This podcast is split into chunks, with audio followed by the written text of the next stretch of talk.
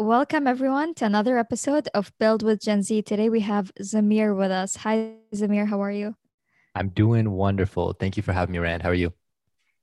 I am doing well. Feeling a little bit cold, but it's Canada. What can we do? Awesome. Zameer, I'm going to get you started with a fire round question here. How old are you? 26. Where are you from? Uh, born and raised in Ottawa, currently based out of Vancouver. Where did you go to school and what did you study? I took software engineering over six years at Carleton University. So uh, don't let your parents give you slack if it takes you more than four. But yeah, right out of Ottawa. Where do you work? I work at Shopify. Um, I work as a senior solutions engineer remotely out of Vancouver for them. I used to work out of their Ottawa office, but uh, yeah, I've been with the company for about three years now. Six years really uh, did its job. At. Three six years, three years, so three years at Shopify, and then yeah, six years for the undergrad, um, and then three years working full time, and then just the the startup grind on the side as well. Awesome. And what's your favorite favorite thing to do on the weekend? Lately, it's been hiking. So there's a lot of options out here when you live in Vancouver, and uh, it's great exercise. But then the view at the top is breathtaking as well. So been trying to get as many of those oh. under our belt as possible. Would definitely recommend. I love hiking in Vancouver possible my favorite trails are in Vancouver. They're so beautiful. Uh, what is your favorite video game? Favorite video game? Um, I haven't played in a while, but honestly, I, I really like StarCraft 2. It's like a real time strategy game, I, and it's something that like is really fun to like try to get better at. I'm mm-hmm. I'm garbage, but like people that are good are, are really cool to watch. So yeah, I'd say it's that one. And what's your favorite movie? Favorite movie? It has to be something with Will Smith. Um, dude, really like I Am Legend and I Robot, man. Those are those are two classics that those, are, those are uh, good movies. Those are really good movies. Um, and since you are in the podcasting industry, what is your favorite podcast? It fluctuates depending on my mood and like what um what kind of entertainment or education I'm looking for. I'd say right now I'm actually listening um, to Dissect, which is one, it's like long format musical breakdowns of like the most popular albums things like Kanye West's My Beautiful Dark Twisted Fantasy and phenomenally well produced. So much research goes into that. If you haven't checked it out yet, would definitely recommend you do that. Uh, there's uh, there's this podcast that I always see on TikTok talking about exactly the same thing. I'm not sure if we're we're thinking of the same one, but tell me a little bit. Speaking of podcasting and TikTok, tell me a little bit more about LISN. And um, I've I've seen LISN on the App Store, but I would love to hear it from you. What inspired it? How did you get started? Everything about it. Yeah, let's do it. So I've been working on LISN now for just over two years. It's mm-hmm. been uh, ebbs and flows, right? Like it, when it's a side hustle on the side of like a you know nine to five, you typically mm-hmm. end up some weeks working a ton on it, some weeks not so much. Weather gets nicer, so over the two years, it's been um, all over the place. But lately, we've gotten to um, a really great spot where we have, like you said, launched on the App Store in mm-hmm. both iOS and Android in US and Canada. So we're really excited mm-hmm. about that. Um, and what LISN tries to do is we're a podcast discoverability platform. So trying to make it easier for users to find content that they're going to want to listen to. And the way we do that is by leveraging this concept of like podcast clips. So mm-hmm. podcasts are long format by design.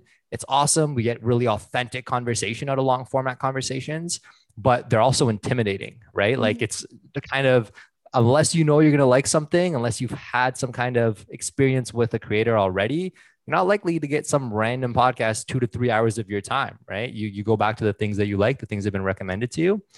And that kind of makes it really tough for people that are just starting off, people that are growing to, to get mm-hmm. people to be a part of their audience. And also as a user, it makes it tough to find things that you're actually going to want to listen to and commit to. So with clips, the idea is that we take that long format and instead we bring it down into the specific topics, ideas, and stories that someone's talking about in a shorter segment. And the really cool thing about that is once we have that shorter segment, it's easy to either like share it with friends that you know are going to like it. You don't have to send them a, a, full podcast episode and be like, "Hey, go mm-hmm. listen to the from the five minutes to the seven minutes mark. I'm, you're going to really like that." You could just send them that part and they could mm-hmm. check it out really easily but we can also then kind of like group together all the different clips that relate to a topic. So if you wanted to hear 20 different people tell you about, you know, hiking best practices, you can do that instead of Oh, having to really like cool. listen to the episode format. Yeah. So it's a bit about the idea. And uh, we started two years ago and um, it's, it's exciting. We're in a really good, good place now and excited about the, what the next couple months have in store. So I have a couple of questions Mm-hmm. about um about about the app. So the first question is about how do you get clips? Is it that users find a very interesting clip and then they upload it and then they attach a topic to it? Do you as a team like vet through hundreds of podcasts and get interesting clips and how does that work? Yeah. So great question. It is user generated by design. So Mhm. those users, they can be people that are just listening to their favorite podcast. Those users could be the podcast creators themselves. Either of those groups can make these uh, clips, but you create the clips directly on the app. So imagine you're listening to an episode. The idea is you've heard something really cool. Maybe it's a really uh, like a, a great story that you want to share with someone. Maybe it's this idea that you want to save for yourself for later. Right there from the player within the app, you can begin creating a clip. Uh, we have a couple different ways that you can do that. Some of it uses transcription, some of it just takes a look at the audio file. But the idea is that within a matter of seconds, you narrow down the points of the conversation that you want to highlight, add a title to it, add some hashtags, and then choose to either save it and share it publicly or privately. And then we just aggregate all those clips. Um, and we're working now on how to best organize them together so that we can surface them based on the topics that they speak to. Mhm. But the content itself comes from users. So you started two years ago and you you started with with this idea. How how did you get to from an idea to an app store? And what what did you what did that two year timeline look for you and your team? Yeah, the, the first couple months was a lot of uncertainty. It was a lot of focusing on the wrong things, you know, focusing on what we wanted to call the company and what the, what the colors are going to be and all that stuff that, Oh my god. um, yeah, you know, like the, the rookie mistakes. yeah. Um, but once we were able to really like hone in on the problem we were trying to solve, things Mhm. started to fall into place. The thing is that problem say, uh, evolved a bit over time. So the first problem we were, were thinking about solving was how to better support creators financially. Creators, you know, like the same Mhm. problem that you're helping solve with advertising, we were thinking about Mhm. something similar, which would be more audience supported, right? So like crowdsourcing, uh, Patreon-esque subscription models something that today is already announced. It's supported by Spotify, Apple. Just a matter of weeks ago, they have native um, integrations for that. So in a Yeah. way, that pivot that we made away from trying to solve for that was great because competing Because against Spotify and. Apple isn't not a easy, good right? idea. Mhm. Yeah, it's tough. It's tough. Not impossible, but it's tough. Not yeah, not impossible, but it's pretty tough. Um exactly.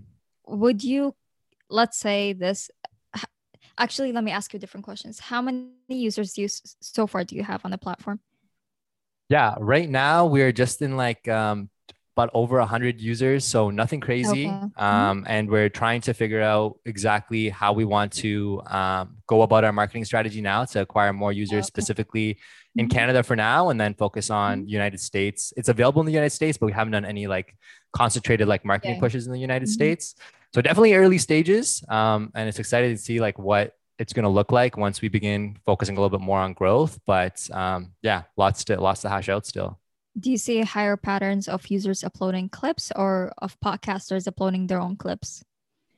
Right now, it's actually just the users themselves, which honestly is kind of what we expected because when we're talking about um, the idea with different users, one of the things that they really prioritize and that they bring up a lot is that, hey, they love being able to share elements of a podcast with people that they think are going to enjoy it. Because Mhm. otherwise you're the likelihood that you're going to come across that conversation yourself very slim right? So when your friend wants to share something with you it maybe relates to a discussion that you've had or you know something that they're going to enjoy um, we find that users like to create those clips and then send them out to their friends. So we're seeing how we can help support that behavior a little bit more but um, that just means that more people get exposed to new creators and new shows and we're really excited about what that has in store Is this a one man show or do you have a team that is working with you on this? we have an amazing team that's working on with us on this. So it's it's three co-founders, myself, Mhm. my buddies uh, Matt and Taylor, and then we have a team of developers, one full-time developer, and then four part-time developers that are working on us with us on this as well. And then um, a, a ton of people in just like helping with like product, um, some Mhm. sales stuff, and uh, yeah, like marketing discussions and things along those lines. It's really, it, it was one of those ideas that we uh, talked about with friends, and and and people wanted to get involved, and people liked, especially those that were already really into podcasting, like what we were headed with everything and wanted to be a part of the ride. And so our perspective was like, hey, let's let's make this happen. People have really great ideas, and mm-hmm. it's a way for us to be able to just like take the company to the next level. So um, yeah, we got a big team, and it's great. It makes all of the meetings that we have and just like the, the working sessions and everything else a lot of fun, right? It doesn't feel sometimes like you just gotta like which happens in mm-hmm. entrepreneurship, right? You got to motivate yourself, dig really deep in days when you don't feel like certain doing things. And when you have a crew around you to support you, that that always makes that job a little bit easier. That's pretty awesome. So a lot of the oh, that is probably one of the biggest um, I find one, one of the biggest problems that entrepreneurs face is number one, finding a team, a good team, um, especially a team of devs, and number two is funding. So, how did you go about finding that team, or what kind of what kind of advice would you have for someone who's just starting, or you know, someone who is going through that entrepreneurial journey and does not know where to find the team members and is thinking of outsourcing their product, um, what would be your first step if you were to do it all over again? How would you do it? I would do it all over again. I think I'd follow a similar path to the path that we did follow. Um, and that was a lot of that when it came to identifying the people we wanted to work with was taking a look at people that we've come across in the past. For for us, a lot of that was through university, right? Mm-hmm. So once university, I guess being there for six years helped a little bit, came across two more years of people than you typically would. but um, jokes aside, there's a lot of amazing people that we met at Carleton that were just really you know uh, determined passionate people and then once we realized that there were similarities in terms of the problem space as well it only made mm-hmm. sense for us to approach them and be like hey we're kind of like working on this is something that you're interested in um, and being able to secure some of those developers like taking a look at grants that are available was a huge help uh, mm-hmm. there's a few like the career ready program is one that i'd love to shout out uh, which the federal government hands out which assists existing students by helping them find mm-hmm. work that's related to their career and like placements that they want to end up in. So I think taking a look at the communities you're already a part of, especially academically, if, if you happen to go mm-hmm. to post secondary or anywhere else, and seeing if there's people there that you could reach out to, because um, a couple important things, right? Like one, you obviously want them to have the skill sets that you're looking to fill in on the team. Two, you want them to really like care about the problem that you're mm-hmm. solving. Mm-hmm. Um, and three, you want to like spend time working on the problem together, right? Like it's already, yeah. it can be so frustrating at times trying to build a company and you don't want it to be any more unpleasant than it needs to be. And so mm-hmm. we're lucky that we just found people that um, are passionate about the same problem and that we, we get along. So um, we definitely mm-hmm. recommend taking a look at that university list. And did you go the equity route or did you go the salary route? Um, mostly the equity route. So mm-hmm. I mean, it's it's a combination, and we kind of structure it differently for like developers and other people on the team. But we're bootstrapped entirely. So okay, so no funding, everything from your own pockets. Exactly, okay. exactly. So mm-hmm. it's uh, one of those positions where um, I guess being a part-time founder helped, right? Like mo- almost mm-hmm. um, all of us are technically part-time founders, and so mm-hmm. being able to have like a revenue source that can support the business is what allowed us to kind of work on it as we're trying to hash out the problem, hash out the solution, mm-hmm. and continue building product. And we're definitely hoping to get to a place where we can ra- raise around. But I think, especially, and I'm sure you could probably relate to this as well.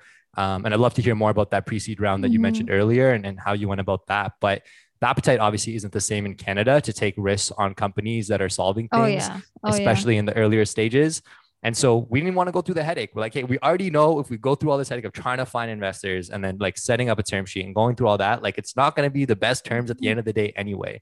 So why not try to bootstrap this uh, upfront if we can, and then try to figure out the funding a little bit later on when we have metrics to lean back on.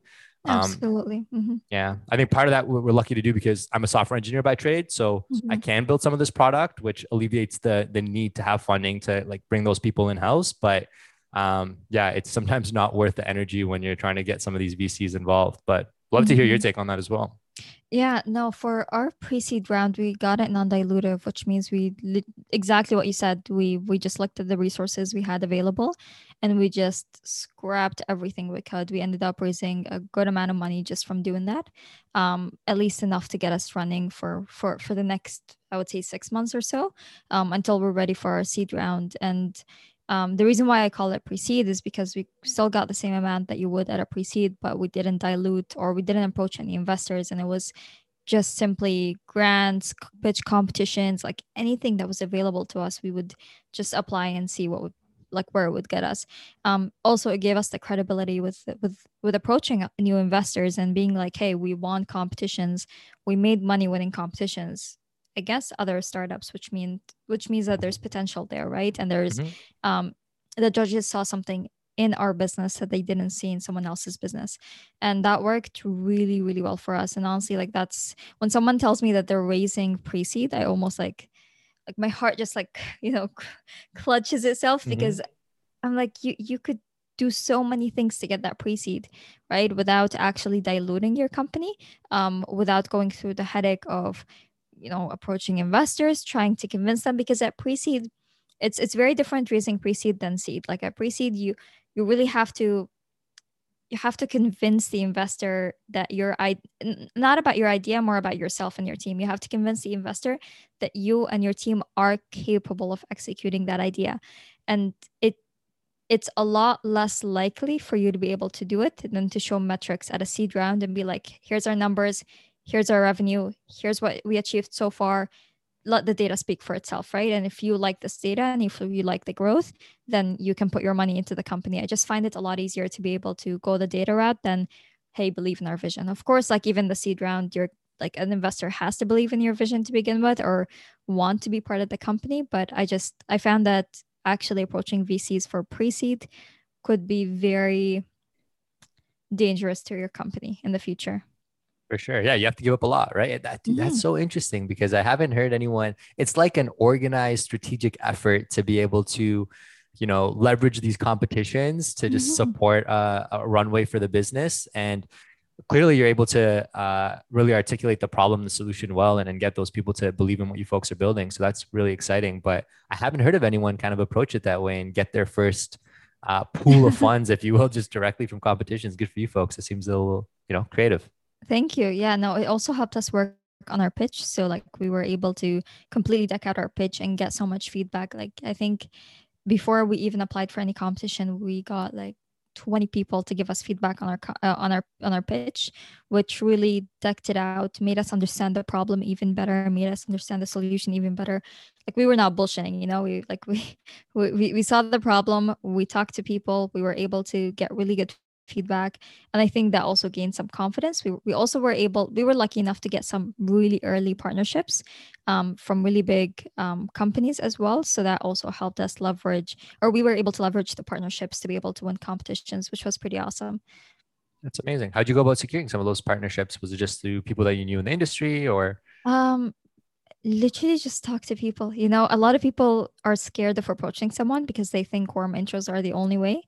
Um, but cold intros or like just reaching cold reaching out to someone is actually very effective.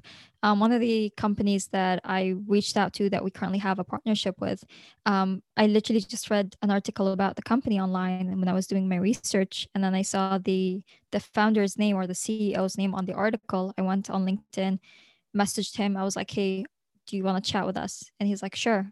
Here's my email schedule sometime.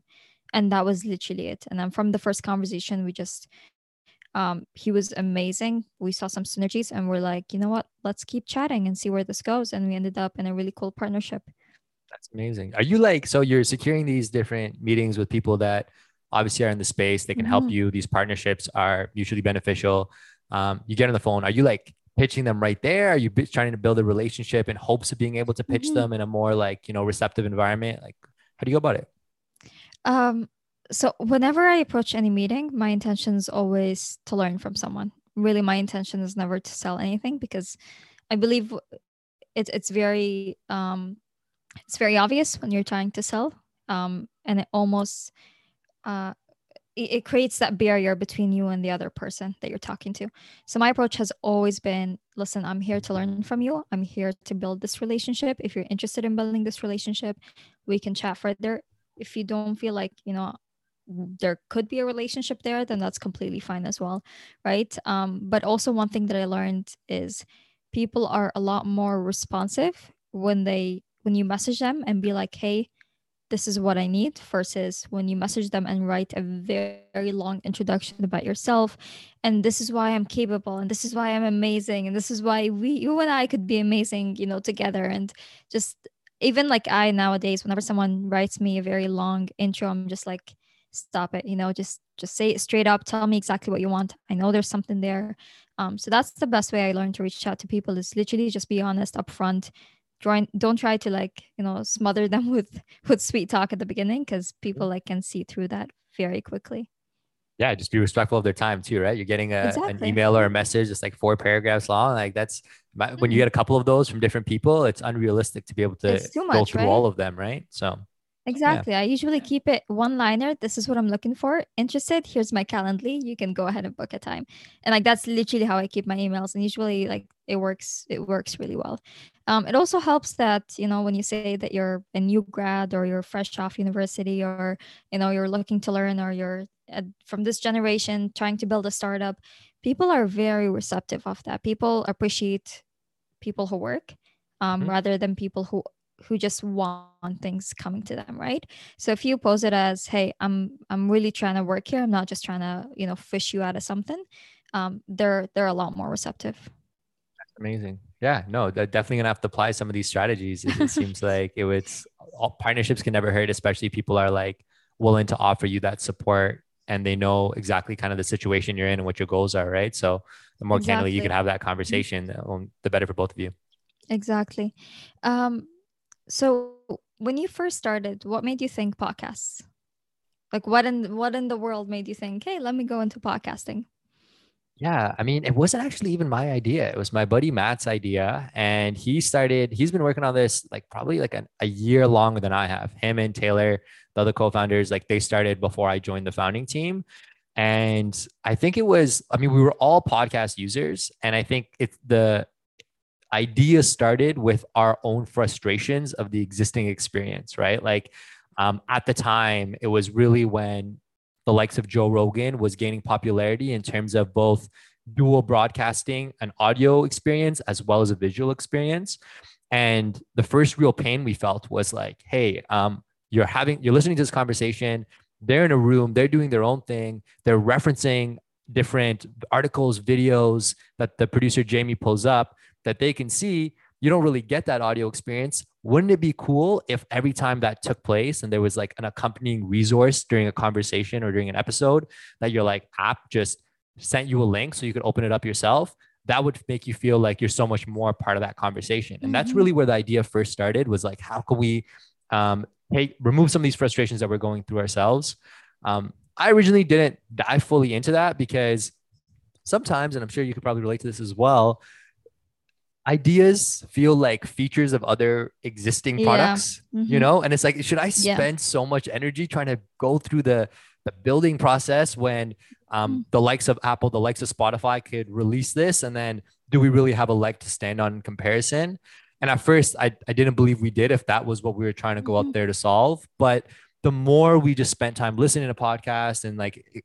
interacting with these apps, interacting with the other slew of what's referred to as like podcatchers or um, third party applications that let you listen to podcasts, mm-hmm. realized that there were things that not just us, but the people that we knew in our communities and friend groups were also looking for that they couldn't find. And so when that list grew long enough and there was like enough things, we're like, oh no, we can really create something awesome here. I think we just decided to dive in. But it all started from being like avid fans of the medium at the beginning. And I think those are some of the problems that are the funnest to solve because you're not forcing yourself to care about the problem, mm-hmm. right? We genuinely are just going to be making our own lives better as well if we mm-hmm. can figure this out. And so that's where it all started. And so with with TikTok's growth, I've seen a lot of essentially the clips that you're talking about just essentially put as like podcasting clips on TikTok, right? Mm-hmm. Um, and obviously TikTok has you know hundreds of millions, I think close to a billion, maybe even more than a billion users right now worldwide. Mm-hmm. So, what is, I guess, your biggest differentiation and what was your company's reaction on TikTok's boom? And how did you, as a company, be able to, to or a startup, be able to say to yourself, hey, yes, TikTok, this is hap- this is a trend that is happening on TikTok how can we as a company excel and also move past it because I, I find it very difficult whenever i see like spotify like you said spotify or apple or even facebook announce something about podcasting that could in any way hinder what i'm working on because mm-hmm. i spent such a long time focus, energy, money. Like I'm doing this full time. I risked it all. I risked it all. I was like, you know what? Amazing. I'm just going full in, you know, and it's it's it's it's such a like it's such a stomach crunching feeling when you see an article and you're like, shit, they just did that. so how like how do you as a startup move past from that or from your experience, how did you deal with that? Yeah, I could definitely resonate with that. Definitely had that exact same gut wrenching feeling a number of times when you know, like your friends know the things you're working on. So they'll see something in the industry and they'll send it over to you and you like look into it. And that's like the first gut instinct is like, oh man, like mm-hmm. I really hope no one else beat us to this or did it better than us or whatever the case may be. For us, I think it really came down to truly understanding the problem we're trying to solve and seeing if those other competitors were solving the same problem. And mm-hmm. our problem, our focus, our North Star is podcast discoverability. We feel like it's a broken experience and we really feel like the medium of clips can help there. And when we take a look at how the other platforms have implemented clips, if you will, it's not meant to solve the same problem. It's the time limits that almost every other platform, TikTok included, implement really refrain or restrain, I should say, the conversation in a way that treats it more as like a preview or a trailer than it mm-hmm. does highlighting a specific segment of a standalone atomic part of a conversation, mm-hmm. right? Like a story, um, even one of the things that we're talking about now, amongst all the different topics that we'll go through, in and of itself could be like three, four, five minutes, and it could be mm-hmm. related to one topic or idea. And then there could be a bunch of other ones in that same conversation. And so I think when we look at TikToks, when we look at, there's a number of other um, apps in the space as well. Podz is one that Spotify just acquired that does this, helps people create, or they actually create the clips themselves. But again, capped at 60 seconds. And so the idea there is this for us, it's like, yeah, they can do that. But what we're going to focus on is everything that we have more flexibility with, given how we've chosen to implement our solution, which is mm-hmm. there isn't a time limit. We can have a clip that's upwards of, well, there's, a, I guess, a time limit of 20 minutes. Um, but within that, what we're able to do is really going back to the organization of those ideas and finding the right balance of recommending content to people based on personalization and understanding the user mm-hmm. and offering a much more elevated browsing experience.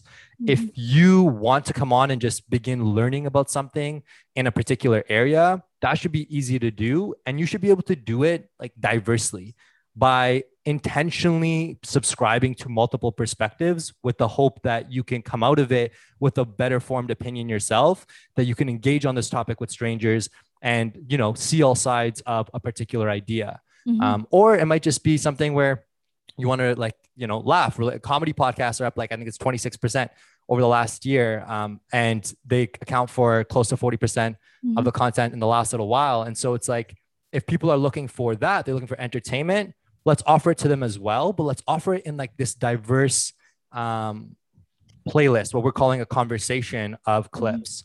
So and Spotify does not do these playlists right now. Yeah, and and and when they do, it's like episode based groupings. And if okay. you think about how podcasts work, a single episode, you know, might not necessarily all relate to a, a given topic. So mm. you don't really have the ability to learn about the idea itself from a variety bits of sources. You're just listening to episodes that all honor the same genre, if you will. Mm-hmm. So uh, this is going to be a little bit of a difficult question, but I feel it's also very necessary. Please. Yeah. Um, especially for the the ones listening and who are approaching this journey. When do you know when to stop? When do you tell yourself, you know what? This is just not working. This is just not it. You know how? What what what is that? I think key point or you know the flipping point tripwire yeah mm-hmm. it's a, yeah it's a it's a very interesting question and i think this is going to differ for everyone given like the situation you're in Some, a lot mm-hmm. of it candidly comes down to financials as well right like mm-hmm. how long can you support yourself pursuing this idea before it's no longer feasible for your lifestyle mm-hmm. um i think for us and like the, the tripwires that we kind of have in place a is it can't be until we're all ready to commit to this full time. Like I can't, I and my other co-founders, we can't do this like in a part-time capacity and then feel like, oh no, this isn't it because we haven't really given it our all and tried to build something that um, we're all, you know, equally as excited about. Mm-hmm. But once you are in that boat and you are, let's say, um, dedicating all your time to this. You're you're listening to your users. You're talking to users. You're trying to optimize for what you believe is the problem you're solving and the metrics that you use to identify how far along you are in that solution. If you're not seeing the right numbers, if you're not seeing that growth, if we're not seeing people come back to the app, given that um, we believe, oh yeah, this experience is solving for podcast discoverability, and we keep optimizing our tools, maybe it's maybe the problem isn't big enough, or maybe our solution doesn't hit the mark. And mm-hmm. I think realizing that and being okay with that is really important. Um, I think where we are right now, we we already kind of do realize that. Like we we have a lot of functionality built in that um, helps solve for what we're doing. It's not packaged the way it should be packaged. Like there's a lot that I we're would, optimizing for from I like a UX like perspective. It's really cool. Like it's a really good app, and I just downloaded it um, about an hour ago um, to to actually go onto it. And like I, I was actually listening to what's his name? God, um, the blonde guy Paul Paul Logan. Logan Paul. Yeah, yeah, yeah. Logan Paul. Yeah.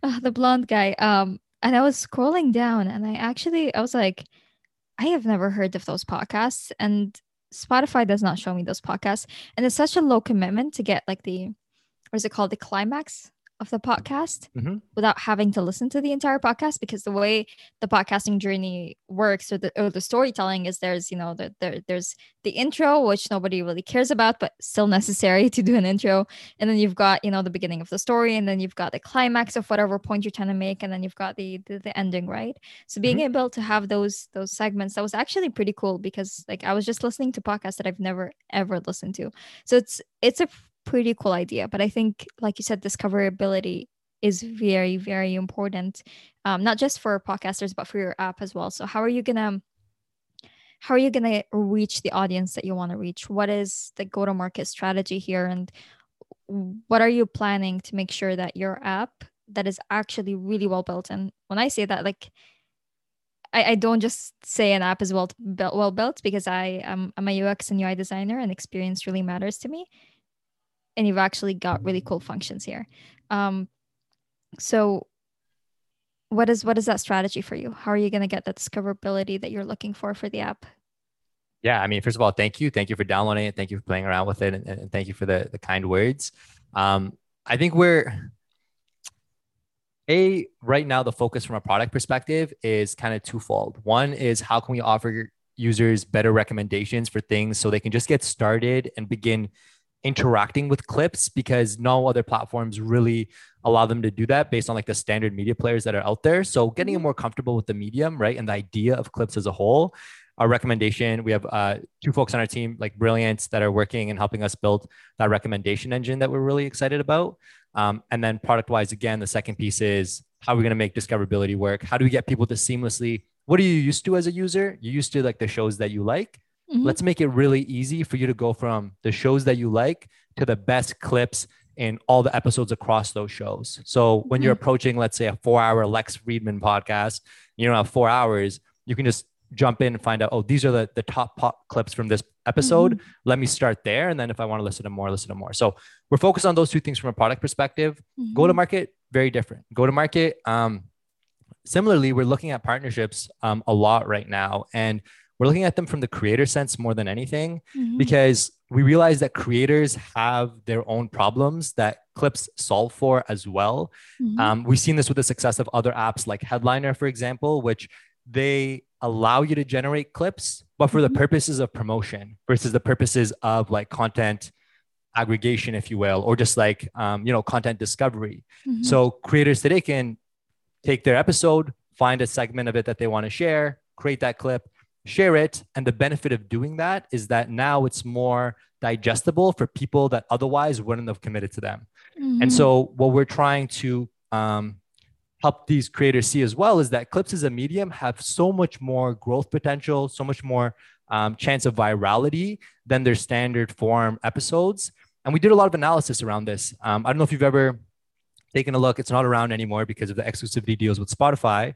But when Joe Rogan was posting his episodes on YouTube, the videos, the three hour long ones, mm-hmm. he was also simultaneously posting clips of those episodes mm-hmm. on a mm-hmm. different channel. So you had Joe Rogan and then you had Joe Rogan Jer- Jerry clips. And so we're like, let's just see how well this works for him and did an analysis of all the episodes he posted. And the clips from the exact same episode, they'd typically be like 10 to 12 of them. They'd range anywhere from a mm-hmm. couple minutes to like 20 ish minutes. Um, they would get like 700% more views. And so, especially with how YouTube works, that's 700% more revenue for the creator.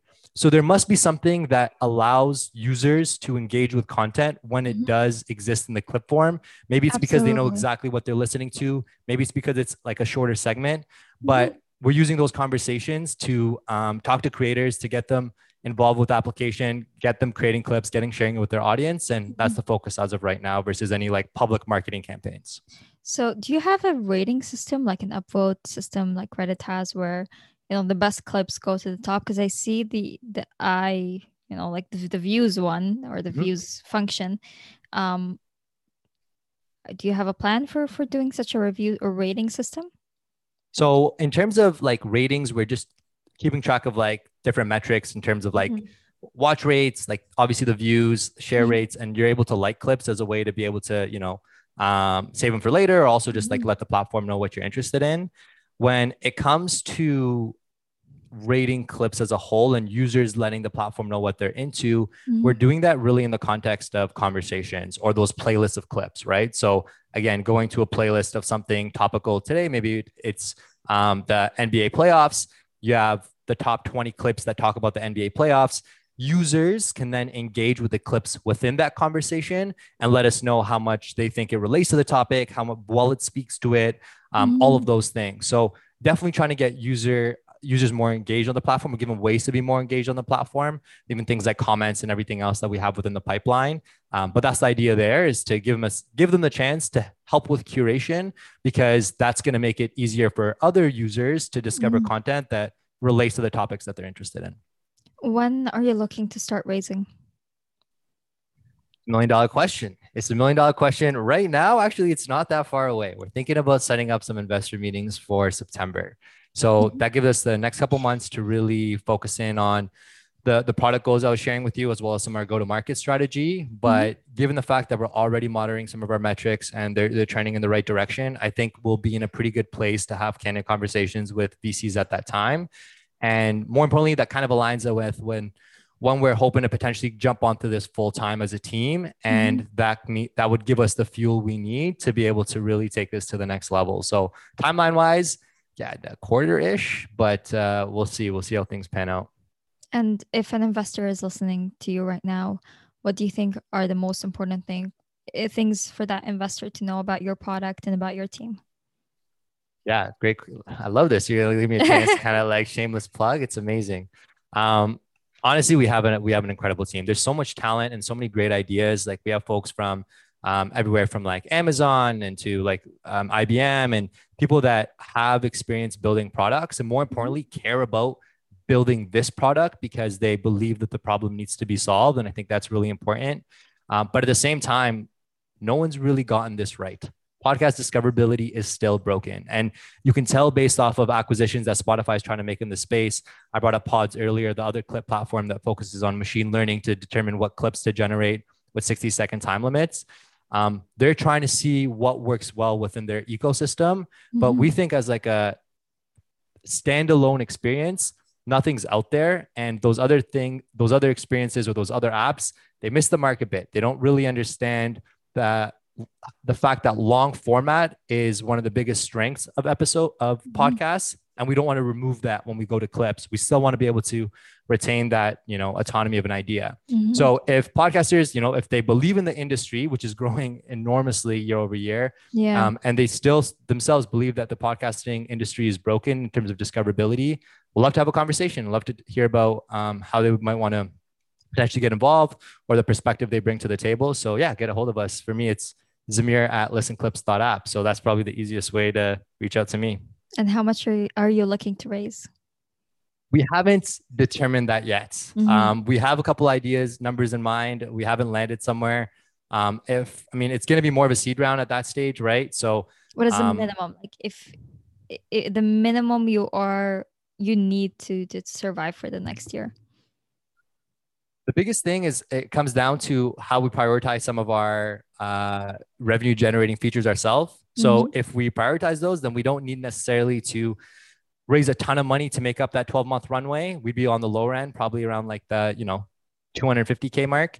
Mm-hmm. Um, but then going upwards and then not necessarily needing to force revenue generation earlier on and focusing on the more user reliant metrics around daily active users. We actually monitor weekly active users, our retention rate, and things like that. So that's kind of the ballpark, but we'll have a much better sense in, in the coming months as we monitor the product. So let me tell you a cool trick for you and whoever's listening. Um, is anyone from your founder team from the Middle East area? Um, no, I don't think no. anyone is. Uh, yeah.